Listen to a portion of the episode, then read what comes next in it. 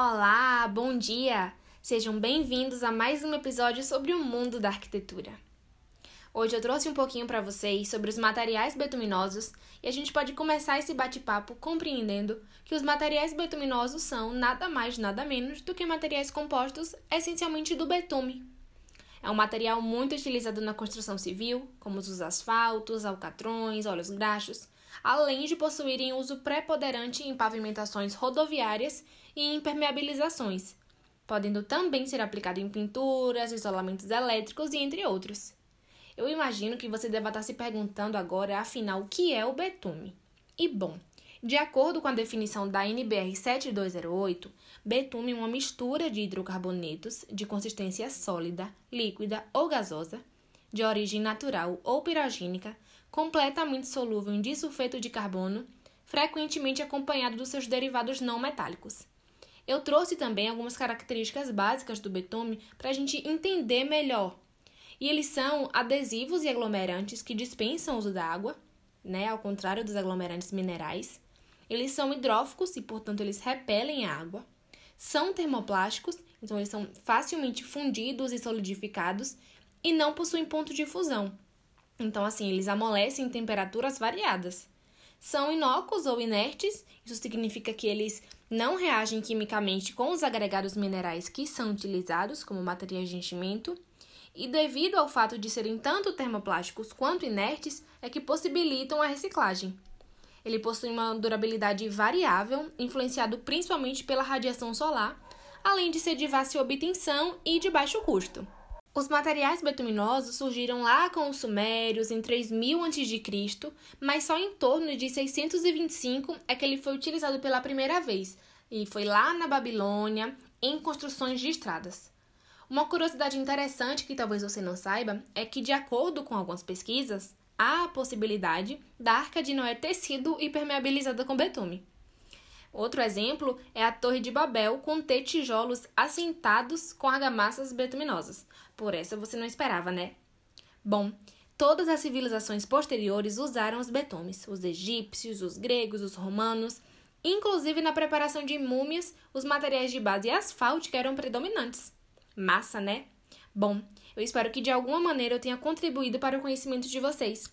Fiquem ligados nos próximos episódios. Olá, estamos de volta com mais um episódio sobre o mundo da arquitetura e a nossa segunda pauta de hoje são os metais. E a gente pode iniciar compreendendo que os materiais metálicos são substâncias inorgânicas compostas por um ou mais elementos metálicos e podem também conter elementos não metálicos. Alguns exemplos de materiais metálicos são o aço, o cobre, o alumínio, o níquel, o titânio, e exemplos de materiais não metálicos que podem estar contidos são carbono, nitrogênio, oxigênio. Os metais têm uma estrutura cristalina, na qual os átomos estão ali arranjadinhos de maneira ordenada, e esses átomos se ligam através das ligações químicas, que são mais conhecidas como ligações metálicas. Um exemplo para a gente conseguir relacionar melhor é o aço, que é a junção do ferro com o carbono. Bom, no geral, os metais são bons condutores térmicos e elétricos e quase todos são mecanicamente resistentes, dúcteis e muitos mantêm essa resistência mesmo em altas temperaturas. E aproveitando que a gente está conhecendo melhor né, o que são os materiais metálicos, é importante a gente destacar algumas características, como a sua condutibilidade, a sua maleabilidade, a tenacidade, elasticidade, ductibilidade. Inclusive, essas características também fazem parte das suas propriedades mecânicas, juntamente com a flexibilidade, a dureza, a plasticidade e a resistência aos esforços que os materiais estão sujeitos a sofrer, né?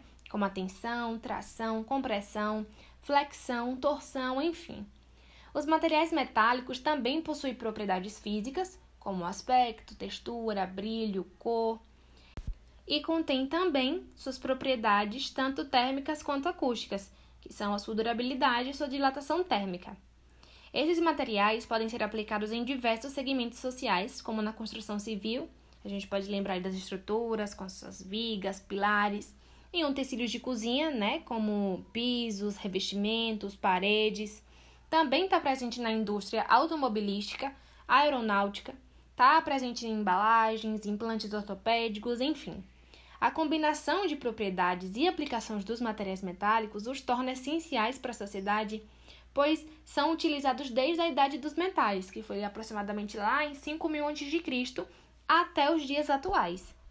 O que a gente pode compreender né, sobre a idade dos metais é que foi um período que caracteriza o início da fabricação de ferramentas e armas de metal. Nessa época, o ser humano começava a dominar, ainda que de maneira rudimentar, a técnica da fundição. Falando nisso, é, eles utilizavam o cobre e o estanho como matéria-prima, já que a fusão desses metais é mais fácil quando comparada, por exemplo, com a fusão do ferro. O ferro é um material secundário ou de apoio nas construções que teve seu uso intensificado lá no século XVIII na Europa, na utilização de moedas, armas, caixões, como eu disse anteriormente. E as primeiras construções contendo ferro foram em pontes e ferrovias. Durante a Revolução Industrial, que é um marco importante, o ferro foi utilizado em edifícios de rápida construção, reduzindo assim o tempo e o trabalho nos canteiros de obras, e já que no Brasil o ferro esteve presente nos arranha-céus na arquitetura moderna. Bom, para finalizar o episódio de hoje, vale ressaltar que na atualidade ainda são desenvolvidos novos materiais metálicos que se adequem às novas expectativas e necessidades da sociedade moderna. Foi um prazer compartilhar mais um assunto tão interessante com vocês. Obrigada!